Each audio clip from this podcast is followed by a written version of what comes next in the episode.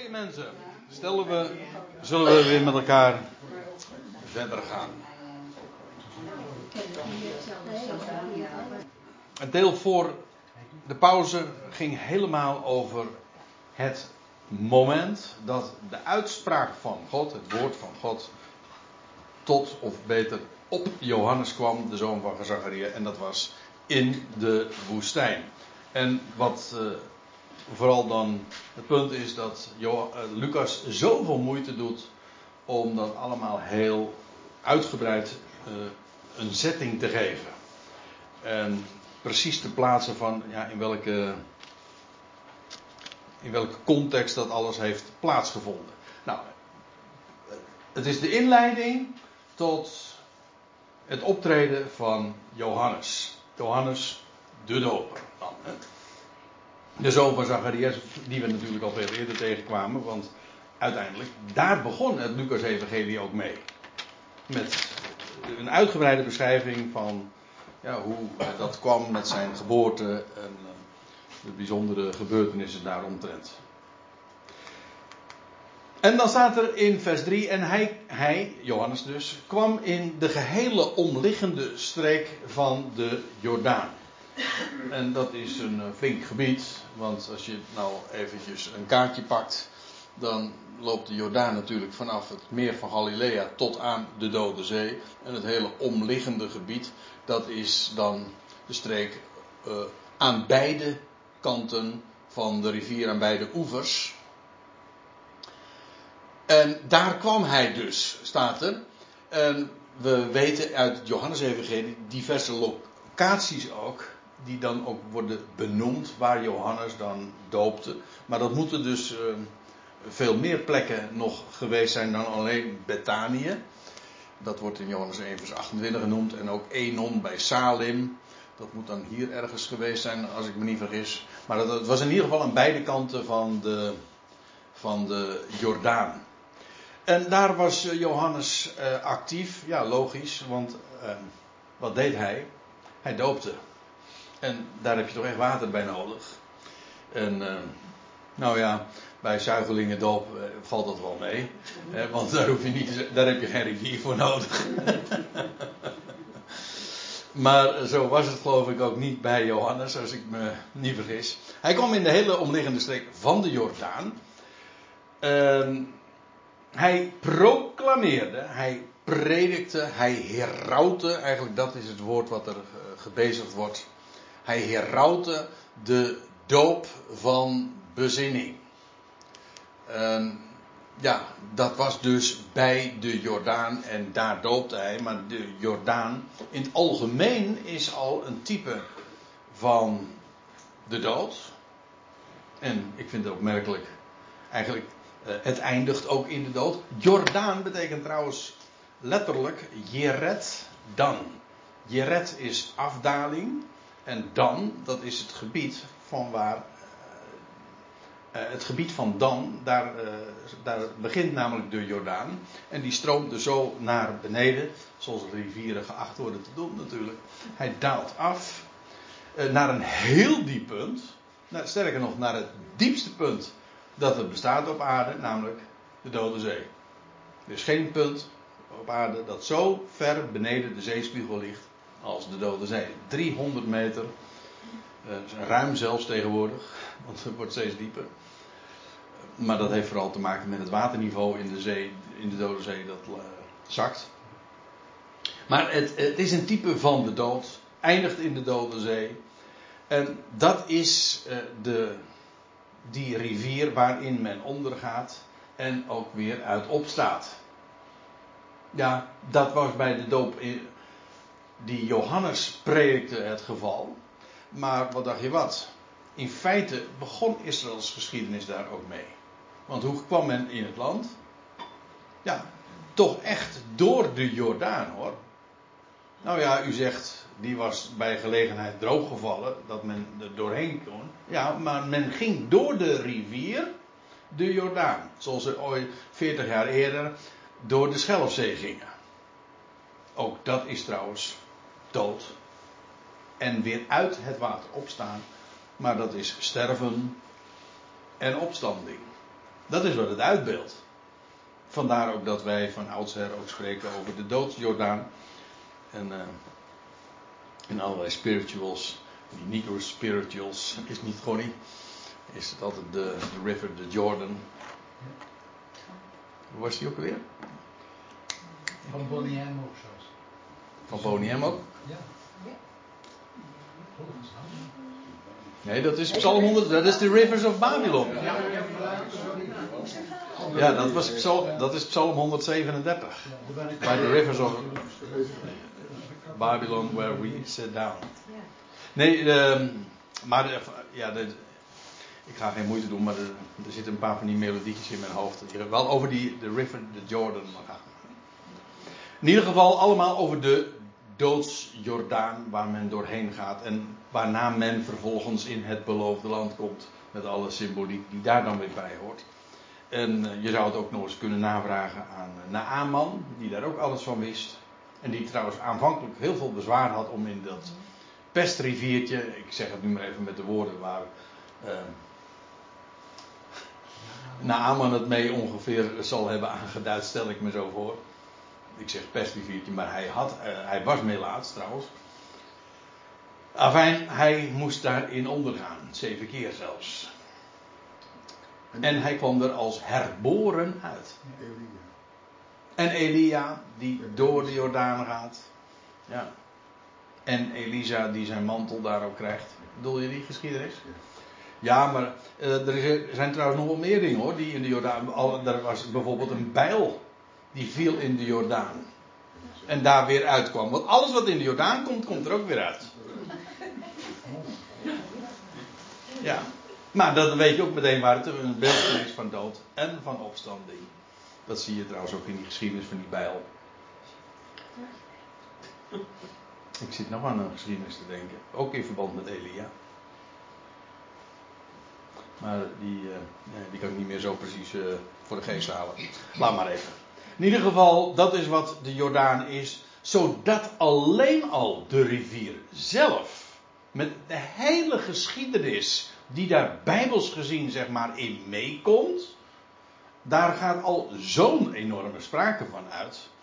Ja, en dat is wat uh, uh, Johannes dan ook herauten. En op zich alleen al door wat hij de deed, gewoon ook, uh, ja, niet alleen maar wat hij vertelde, maar gewoon wat hij ook uitbeelde. Dat was al een daad van bezinning. Hij, hij proclameerde dan ook de doop van bezinning, de doop van bekering.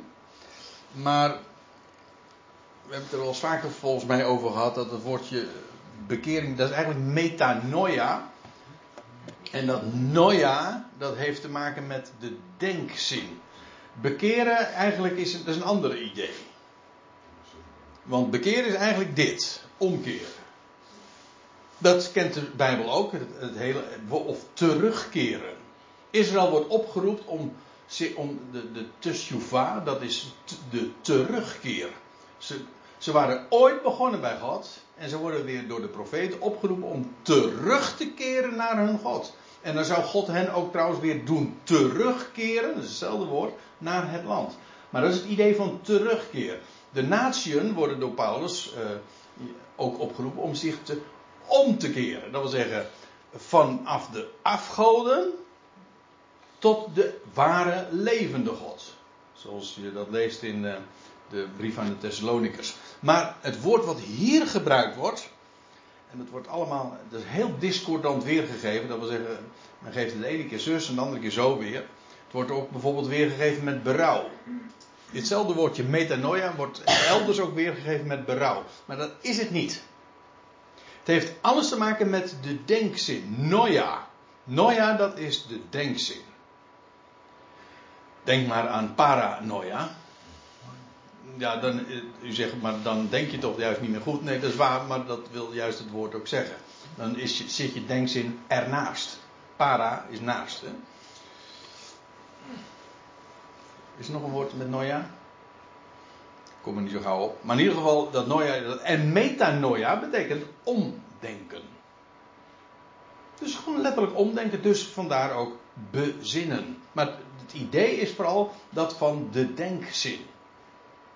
Mensen zouden gaan nadenken. Eigenlijk nadenken is, of omdenken, is een perfecte weergave van het Griekse woordje metanoia. Dat is gewoon precies wat het woord is. Kom tot bezinning. Gebruik je verstand. Denk er eens over na. Denk eens helemaal om. Nou, dat. Bij ons heeft bekering vooral toch die religieuze klank. Uh, ja, je verandert van godsdienst. Ik ben bekeerd. Ik was, ik was boeddhist, ik ben nou moslim geworden of zoiets. Ja. Maar dat is geen nadenken natuurlijk. Hè. Sorry. Nee, het is dus echt, het is juist, je komt tot bezinning, je, je, wordt gewezen op bepaalde feiten. Bijvoorbeeld ook de woorden in de schrift. Kijk, dat staat er. Daar staat het ook. Daar staat het ook. Als Paulus bijvoorbeeld in de synagoge komt, en dan, dan gaat hij de schrift openen. Iedere keer. En dan zegt en dan bewijst hij vanuit de schrift, en dan roept hij ook op om te bezinnen. Denk na. Gewoon geef de feiten een kans. En, en uh, ja, dat is dus bezin je. Heeft dus alles te maken met denkzin. Dat is, ik vind het erg belangrijk om te benadrukken, omdat we toch allemaal wat groot zijn met de gedachte. Ik bedoel, dus een beetje het godsdienstige idee van bekering. Uh, dat is, uh, ja. Lezen. Ja, berouw. Uh, dat wat wij trouwens dan weer associëren met, met, met spijt. Maar dat is het niet. Het is echt dus iets wat te maken heeft met het gebruiken van je verstand. En dan is het. Hè? gezegd krachtdadige bekering. Ja. Dat wordt nog volgens. Ja. Ja. Nou, de echte krachtdadige bekering is wanneer de feiten van de schrift tot je gaan spreken. En dat je echt van, dat is het. Dat is wat er staat. En ik, ik, ik, ik, ik heb erover gedacht en ik heb het nagezocht, ik heb het, ik heb het nagespeurd. Nou, dat bracht mij tot bezinning. Dus het hele idee van, ja, als het gaat om geloven, weet je wel, dan hang je gewoon. Op het moment dat je de kerk binnengaat, word je eigenlijk geacht. Uh, neem me niet kwalijk, maar dat is toch echt uh, het idee wat uh, alom toch in ieder geval ook. hoe zal ik het zeggen? wat, wat de wereld in ieder geval wel heeft, dat je bij, op het moment dat je de kerk ingaat, dan hang je niet alleen je jas, maar ook je verstand in de kapstok. En dan, en dan gaat het vervolgens in een preek dat je je fijn voelt en zo. En dat je, uh, of uh, ja, dat je, je hart, maar daarmee bedoelt men dan niet je innerlijk, maar gewoon het gevoel wordt aangesproken. Maar dat is niet waar het om gaat. Johannes die gaf, gaf geen, feit, geen preek. Daarom is dat woordje proclamatie is ook geen preek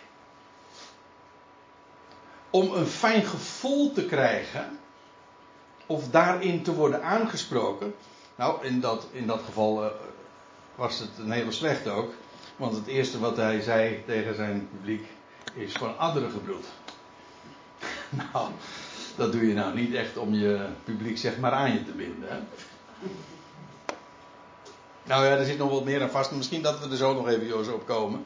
In ieder geval, dat is wat hij proclameerde. De doop. Maar dat was trouwens volstrekt bekend hoor bij de Joden. Dat, uh, dat hij, dat hij doop, of het idee van doop. Je moet niet vergeten, Johannes predikte onder het volk. Israël. Hij predikte niet tot de natieën, maar tot het volk, uitsluitend. Ik doe geen eens moeite nu om het aan te tonen, maar je vindt het diverse keren ook heel expliciet zo verteld. Johannes kwam om het volk Israël te prediken. En het volk Israël kende de doop. Bij allerlei gelegenheden. Alleen het bijzondere van Johannes was, is dat hij de anderen doopte. Vandaar dat hij genoemd werd de doper. En dat kende men niet, want Joden doopten zichzelf altijd. Men had een doopbad. In de synagoge, elke synagoge heeft nog steeds een mikva, zo'n bad, waarin je bij allerlei gelegenheden je wast, je ritueel reinigt. En dat is gewoon een doop. Maar dat doe je zelf, je wast je. Maar wat Johannes was. uh, wat Johannes deed. Is hij doopte. En dat was bijzonder, want dat fenomeen kende niet dat een ander jou doopte. Je doopte jezelf. En vandaar dat hij was, Johannes, ja, welke Johannes? Nou, de doper, weet je wel, die andere mensen doopt. Want dat fenomeen was nieuw. Maar niet het idee van doop, want dat kenden de Joden zo ontzettend goed. Hij predikte de, of proclameerde, heraute de doop van bezinning. Tot, en nou heb ik nog iets. Ja, want in de gewone vertalingen staat vergeving van zonde en dat ook in de interlineair wordt het zo weergegeven, maar ik moet. Het wekt toch een verkeerde indruk als u het mij vraagt.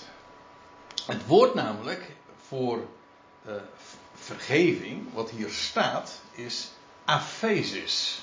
En dat betekent letterlijk loslaten. Of loslating. Zoals dan de naamwoord. Loslating.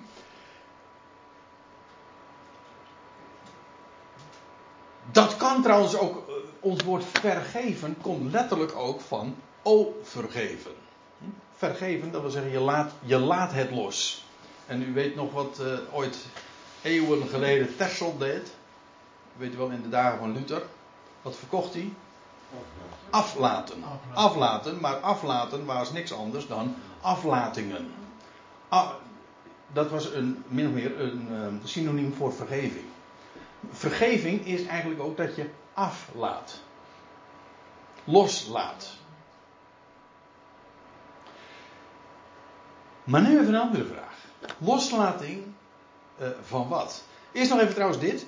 Uh, er wordt in de, de eerstvolgende keer dat hier, dit is Lucas 3 vers 3, maar de eerstvolgende keer dat Lucas weer spreekt over dit woord afesis, dat is in Lucas 4 vers 18, dan wordt er gesproken. Dan wordt het inderdaad vertaald met loslating. Maar dan gaat het over gevangenen. De loslating van gevangenen. En het in vrijheid stellen van gevangenen. Maar dat is een heel ander idee. Kijk. Wat is nou loslating van zonde? Meest, kijk, wij denken, en dat is altijd de gedachte, en dat is ook de gedachte bij vergeving. Bij God vindt er een verandering plaats, zodat Hij ons de zonde die de mens doet, loslaat. Maar dan is het dus eigenlijk een, een beschrijving, of het, woord duidt aan, de verandering bij God. God laat los. Ik denk dat de gedachte, ik, ik ontken het niet, maar het gaat er niet zozeer om wat het uitwerkt bij God, de verandering bij God, maar de verandering bij de mens. Namelijk dat de mens de zonde loslaat. Af, aflaat van zonden. Dus hij predikte een, om even terug te komen nou bij Johannes. Hij heroutte de doop van bezinning. Ja, tot wat? Tot loslating van zonde. Maar nou zou je de vraag moeten stellen: wie moet er loslaten? Dan zeggen wij van ja, God. Dat hij het ons niet meer aanrekent. Ja, maar dat is niet de gedachte. Het is, het is waar. Maar dat is sowieso waar. Het gaat erom wat het bij God, eh, pardon, bij de mens uitwerkt. Wat uh, bezinning uitwerkt bij de mens, namelijk loslating van zonde. Heel belangrijk, heel belangrijk. Ja, dat is een, een totaal andere gedachte dus. Belangrijk. En als je dan bedenkt dat zonde eigenlijk is het ontkennen van God, dat God God is, dan is het natuurlijk helemaal mooi. Want dan bezin je je op wie hij is. Dat God God is. Ja. En ook uh, zonde is doelmissen. Je laat dat niet doel. Daarmee daarmee laat een, uh, een mens uh, dat los. Hè? Je hoeft geen probleem meer te maken van je zonde. Want God gaat je. Nee, het, het idee is altijd van, weet je, uh, wij, ja, maar gaat God het vergeven? Maar dat is het probleem niet.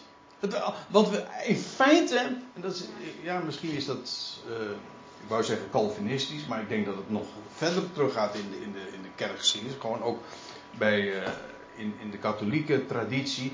Altijd maar van, wil God dat wel vergeven? Weet je wel? Dat was dan het probleem. Alsof het probleem bij God lag. Maar daar gaat het niet om. Het punt is dat als een mens zich zou bezinnen, dan is het effect tot, hè, dat is de doelstelling, dan leidt dat tot loslating van zonde. Dat is gewoon het, wat dat uitwerkt. Wat de waarheid, dat is een woord trouwens uit Johannes Evangelie, de waarheid maakt vrij. En de waarheid zet ook vrij. Als een, zoals een gevangene vastzit, maar je wordt losgelaten. En je bent vrij van je zonde. En dat is wat de, de kracht ook van de waarheid is. En waarop je je bezint. En waar leidt dat toe? Tot loslating van zonde. Je wordt in vrijheid gesteld. Het gaat er dus niet om dat er bij God wat verandert. Maar dat er bij de mens wat verandert. Dus dat is een heel andere gedachte. Een totaal andere eh, perspectief krijg je dan. Het probleem is dus niet dat uh, bij God iets veranderd moet worden. Het punt is, dat is waar de prediking ook toe, uh, ja, toe leidt. En het belang ook van die boodschap die geherouwd wordt. Namelijk dat de mens wordt daardoor, door het woord, wordt veranderd. Tot loslating van zonde. Hij wordt in vrijheid gesteld. Maar dat is precies wat de waarheid ook doet. Het bevrijdt je. Maar wat doet nou het ritueel dopen? Ze kenden de dood. Maar waarom stelt God dan een man aan die iemand helemaal onderdompelt onder het water, zoals hij dat ook bij de Heer Jezus deed? Ja. Wat is nou in feite eigenlijk, want dat wil ik ook even horen. Waartoe is die dood dan eigenlijk bestemd op dat moment? Kijk, het ene kan niet zonder het ander. Het is een stuk bezinning natuurlijk. Hè, dat ja, het is bezinning. Ja. Maar het ritueel op zichzelf. Zij kenden natuurlijk dat dopen zelf. Ja. Dat, dat, die afwasting of training, ritueel, dat deden de priesters voordat ze dienden zeiden in de tempel. Ja. Maar dat deden ze dan zelf. Maar waarom heeft God dan Johannes aangesteld om juist dan de mensen op te roepen door hem te laten dopen? Ja, gedoopt te worden. Ja, dat bedoel ik. Dat bedoel je. Ja, ja. Dat, dat, doet Johannes. Hè? Ja, dat doet Johannes. Je doet dat niet zelf. Kijk, dat is natuurlijk, daar gaat ook een sprake van uit. namelijk, je wordt gedoopt. Dat doe je zelf niet. En dat geldt dus eigenlijk ook voor die loslating. Het is een ander die maakt dat je nieuw leven ontvangt. Dat is eigenlijk ook wat die Jordaan, de doop in de Jordaan voorstelt. Je krijgt een nieuw leven. Je sterft en je staat op. Je krijgt een nieuw leven in vrijheid.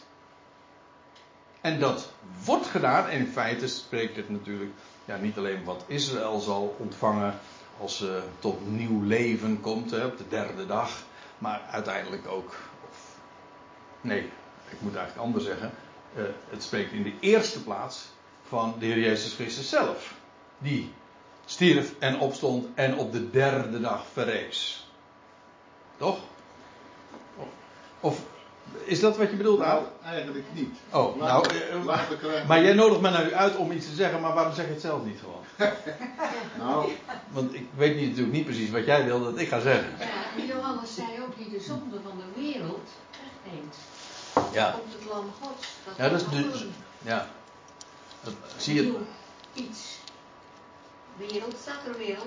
Ja, ja, die, die, die de zonde der wereld wegneemt. Enkelvoud trouwens, de zonde. En dat is ongeloof. Ja, dat is ongeloof. Ja. Maar, Aad, ja. Nou ja, misschien kan ik het even kort aangeven. Nou ja, ik, ik, ik zit met dat fenomeen eh, dat iemand dus in feite eigenlijk aangesteld wordt om iemand onder het water te brengen, want zo weet hij dat. Ja. ja. Waarom, is, waarom moest dat gebeuren? Dat kon dan op een andere manier ook. Daar zit ik dus mee. Want later kom je dat ook weer tegen. Dat is maar wil je nou wil je dat ik iets zeg? Ja, dat jij daar wat over zegt. Oké. Dat is mijn vraag. Dat is mijn vraag aan jou. Nee, oh, nee, ik, dacht, nee, ik, dacht dat jij, ik dacht dat jij het antwoord wist, maar dat jij wilde dat ik dat, dat, ik dat nou hier ook zou vertellen. Ik horen van jou. Dat je zegt van nou, toen Johannes juist bestemd is om dat fenomeen toe te passen. Uh, Want hij werd Johannes de doper, dat kenden ze helemaal niet. Nee, dat kenden ze niet. En dus, dus het idee is, uh, je laat het gebeuren. Het, het wordt voor je, je wordt gedoopt. En dat betekent dus de dopeling is in dit geval dan niet actief, maar volkomen passief. Het, het, je ondergaat het. Een ander die doet het.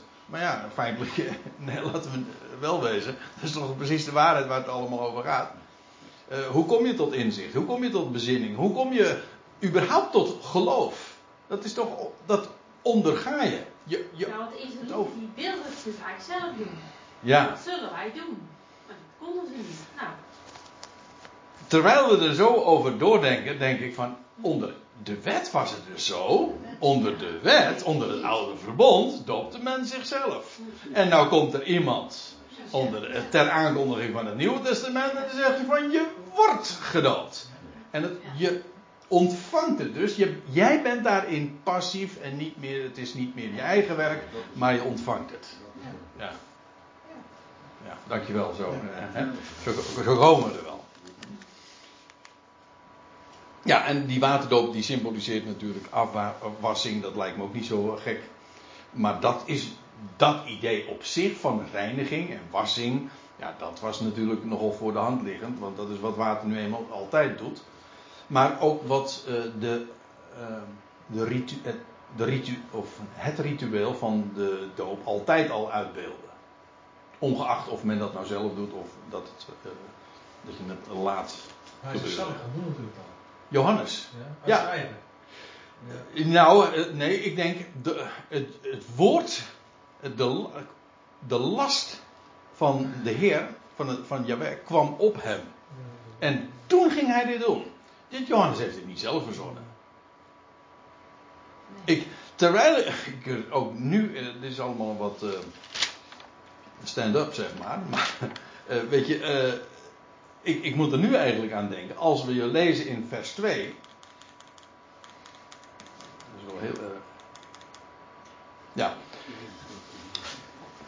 De uitspraak van God kwam tot Johannes, de zoon van Zacharia, in de woestijn. Daar was hij dus. En dan, wat gaat die, uh, maar wat die uitspraak was, wordt niet gezegd. Het enige wat er gezegd wordt, is wat hij vervolgens ging doen.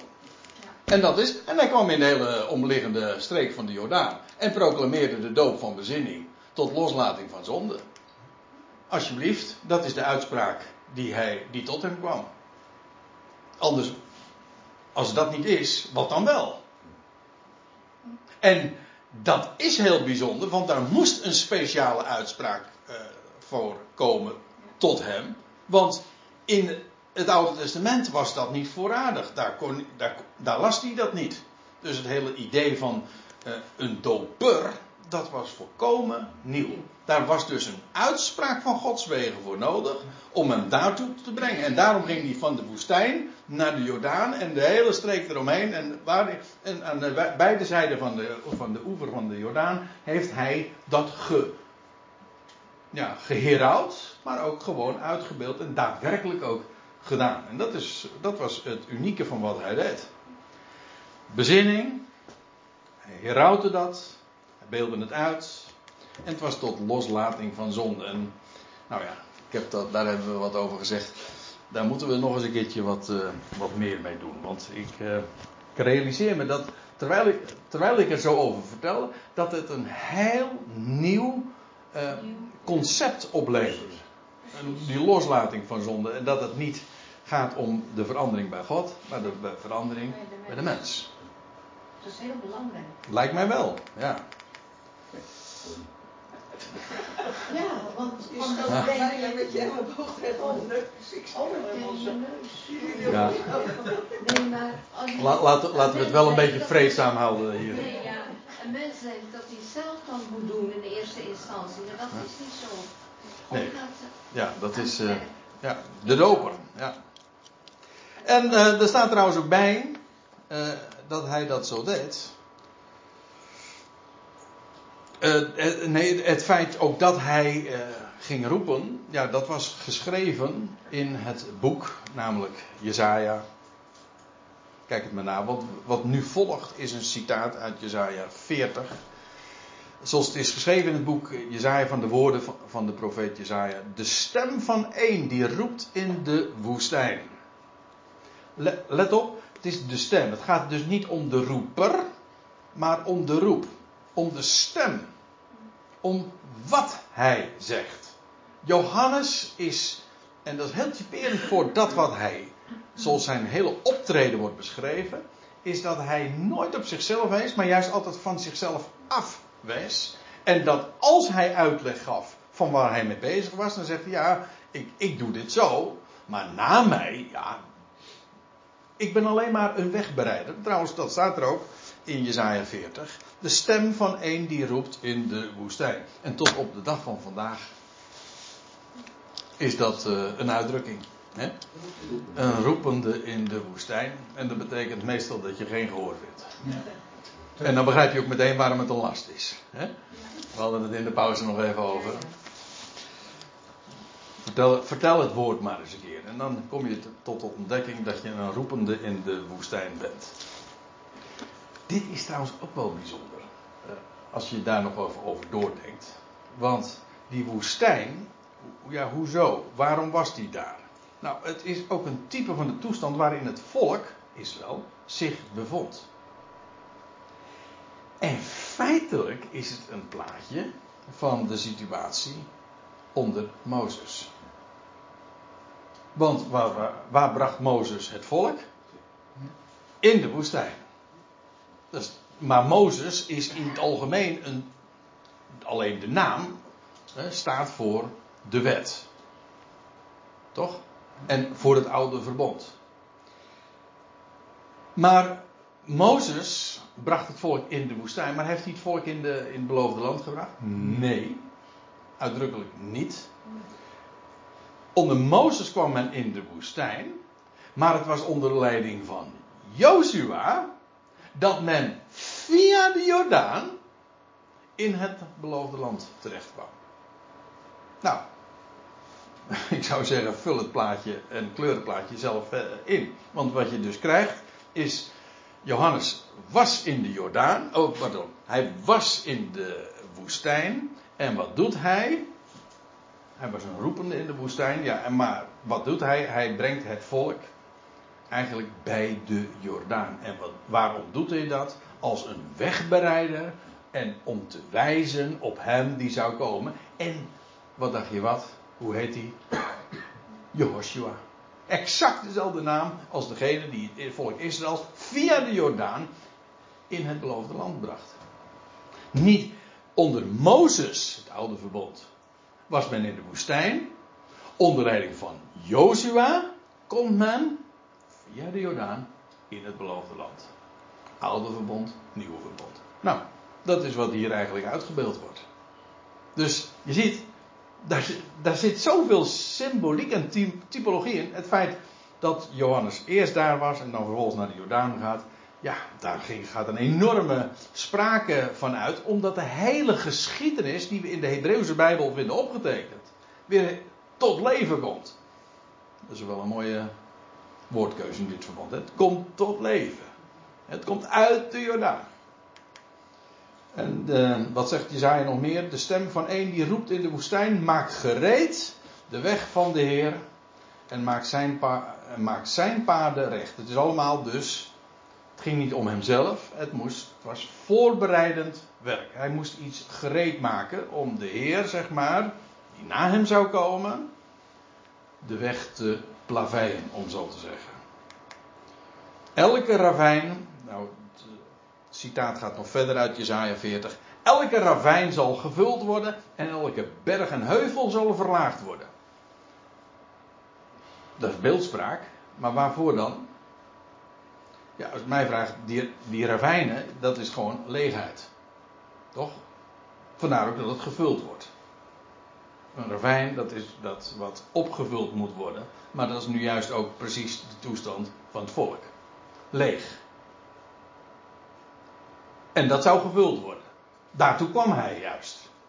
En aan de andere kant, elke berg en heuvel, waar spreekt dat van? Ja, dat zijn verhogingen, maar dat is, die zullen verlaagd worden. Dus aan de ene kant gevuld en verlaagd. het ene is spreekt van leegheid. Dat vervuld wordt. En de andere kant bergen en heuvels die worden vernederd. Exact hetzelfde woord, hè? Verlaagd, vernederd. Het wordt dus echt Nederland. Hm? Ver... Vlak. Ver Nederland. Ja.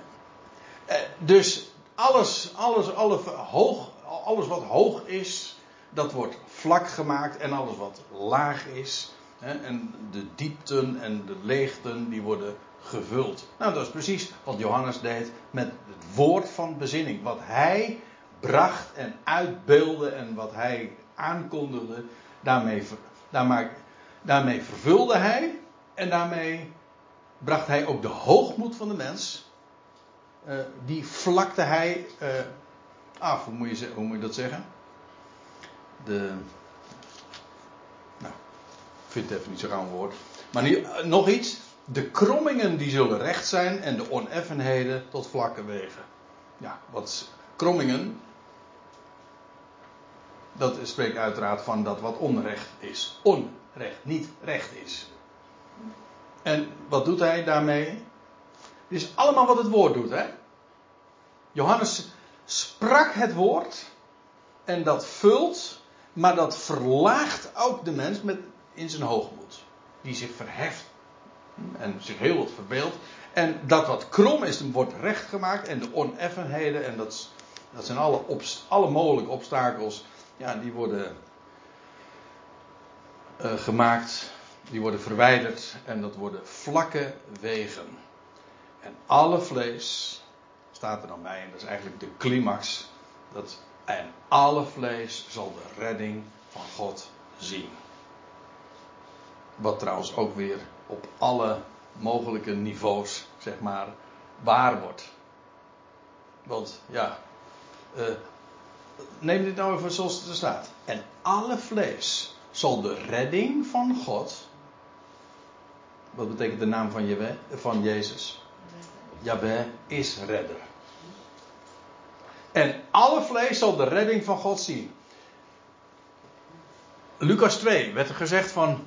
Uh, ik verkondig u grote blijdschap die heel het volk uh, ten deel zal vallen. Maar vervolgens wordt er gesproken over alle volkeren die daar straks in de komende aion ook in zullen delen. Maar wat dacht je wat? Eigenlijk is alle vlees, dat is de ultieme vervulling, is gewoon ieder menskind. Zal de redding van God zien. Wist Johannes dat ook al zo? Denk het niet. Hoeft hij ook niet te vertellen. Maar dat is wel wat er in die woorden al besloten ligt. En Paulus zou dat in zijn volheid ook laten zien. En hoe God inderdaad de redding en geeft aan elk mens. Hij wil dat alle mensen gered worden. Hij is ook de redder van alle mensen. Zodat je ziet dat die waarheid steeds groter wordt en in steeds rijkere mate zijn vervulling zal vinden. Nou, dat lijkt me een mooi moment om uh, ook af te sluiten. Is dat niet geweldig? Alle vlees zal de redding van God zien dat kun je niet overdrijven, zoiets. Want het is altijd groter dan jij denkt. Je kunt het wel, je kunt het uh, wel onderwaarderen. En dat is wat allerwege gebeurt. Maar dat verhindert ons niet natuurlijk om het toch te vertellen. Alle vlees zal de redding van God zien. Goed, nou dan gaan we de volgende keer verder bij uh, Lucas 3, vers 7. We zijn niet zo heel erg ver opgeschoten vandaag. Maar we doen ook geen marathon.